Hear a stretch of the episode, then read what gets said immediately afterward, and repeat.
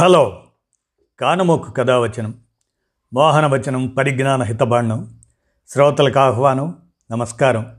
చదవదగునెవరు రాసిన తదుపరి చదివిన వెంటనే మరువక పలువురికి వినిపింపబూనిన అది ఏ పరిజ్ఞాన హితబాండమవు పో మహిళ మోహనవచనమై విరాజిల్లు. పరిజ్ఞాన హితబాండం లక్ష్యం ప్రతివారీ సమాచార హక్కు ఆస్ఫూర్తితోనే ఇప్పుడు. రామోజీ విజ్ఞాన కేంద్ర చారిత్రక సమాచార సౌజన్యంగా పంతొమ్మిది వందల ముప్పై ఐదు గవర్నమెంట్ ఆఫ్ ఇండియా యాక్ట్. ఆ విశేషాలను మీ కానమోకు స్వరంలో కానమోకు కథ వచ్చిన శ్రోతలకు ఇప్పుడు వినిపిస్తాను. వినండి. Nineteen thirty five government of India act. పాలనలో భాగస్వామ్యం పేరుతో ఈ nineteen thirty five government of India యాక్ట్ను British వారు తయారు చేశారు. భారత్కు స్వాతంత్రం ఇవ్వకుండా ఎన్ని ప్రయత్నాలు చేయాలో అన్నీ చేసింది బ్రిటిష్ ప్రభుత్వం. ఆ కోవలోదే nineteen thirty five government of India act కేంద్ర రాష్ట్ర నాయకత్వాల మధ్య చిచ్చు పెట్టే ఈ యత్నంలో కేంద్రాన్ని బలహీనపరిచి రాష్ట్రాలకు పూర్తి పాలన పగ్గాలిచ్చింది. రెండో ప్రపంచ యుద్ధం రావటంతో ఇది సగమే అమలైంది. పాలనలో పూర్తి భాగస్వామ్యాన్ని సంపూర్ణ స్వాతంత్రాన్ని పదే పదే డిమాండ్ చేస్తున్న భారతీయులను సంతృప్తిపరచడానికి మూడో రౌండ్ టేబుల్ సమావేశం దాని అనంతరం బ్రిటన్ కొత్త చట్టంతో ముందుకొచ్చింది. అదే government of India act nineteen thirty five. బలమైన రాష్ట్రాలు బలహీన కేంద్ర ప్రభుత్వం ఈ భావనతో తీసుకొచ్చిన చట్టం ఇది. అప్పటిదాకా భారత్లో పంతొమ్మిది వందల పంతొమ్మిది నాటి చట్టం ఆధారంగా పాలన సాగేది. దీని ప్రకారం రాష్ట్రాల్లో ద్వంద్వ పాలన ఉండేది. అంటే కొన్ని శాఖలు ఉదాహరణకు విద్యాశాఖ ప్రజాప్రతినిధుల ఆధీనంలో ఉంటే మరికొన్ని కీలకమైన శాఖలు ఆర్థికం శాంతి భద్రత లాంటివి బ్రిటిష్ గవర్నర్ నియమించిన అధికారుల చేతుల్లో ఉండేవి. ఈ ద్వంద్వ అధికారాన్ని తీసేస్తూ రాష్ట్రాల స్థాయిలో ప్రజాప్రతినిధులకే పూర్తి స్థాయి అధికారాన్ని ఇస్తూ నైన్టీన్ థర్టీ ఫైవ్ యాక్ట్ తీసుకొచ్చారు.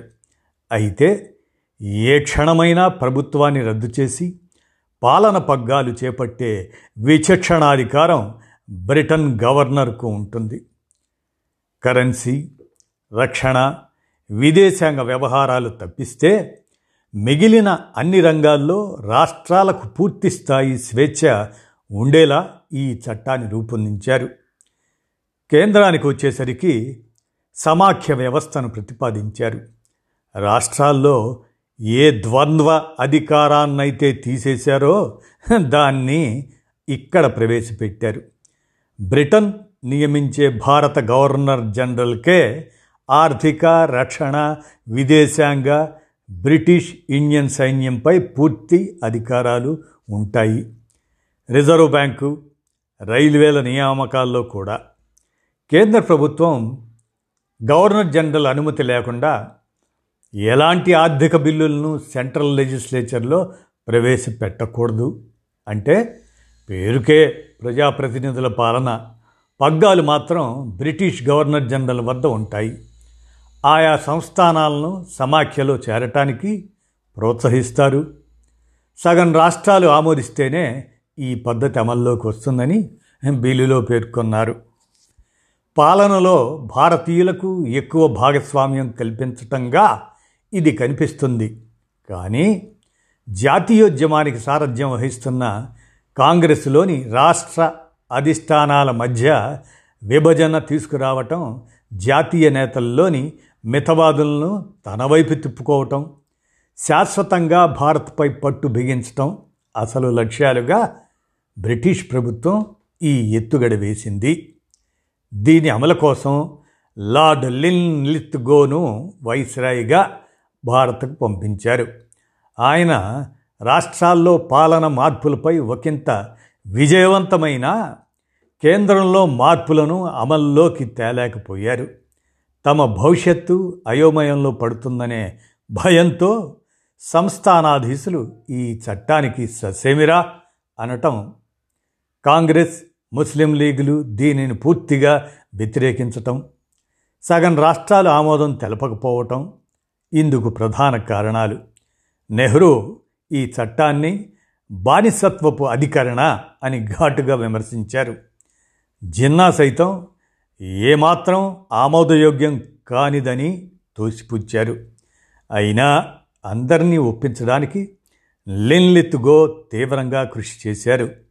ఇంతలో పంతొమ్మిది వందల ముప్పై తొమ్మిదిలో రెండో ప్రపంచ యుద్ధం ముంచుకు రావటంతో భారత్ కూడా జర్మనీపై యుద్ధంలో పాల్గొంటుందంటూ ప్రకటించి లెన్లిత్గో ఆ పనిలో పడిపోయారు. కేంద్రంలో సమాఖ్య తరహా ప్రభుత్వం అమల్లోకి రాకుండానే పోయింది. భారత రాజ్యాంగానికి నైన్టీన్ థర్టీ ఫైవ్ యాక్ట్ చాలా మేరకు ప్రాతిపదికగా తీసుకున్నా కేంద్రం రాష్ట్రాల అధికారంలో మార్పులు మటుకు చేశారు. ఇదండి.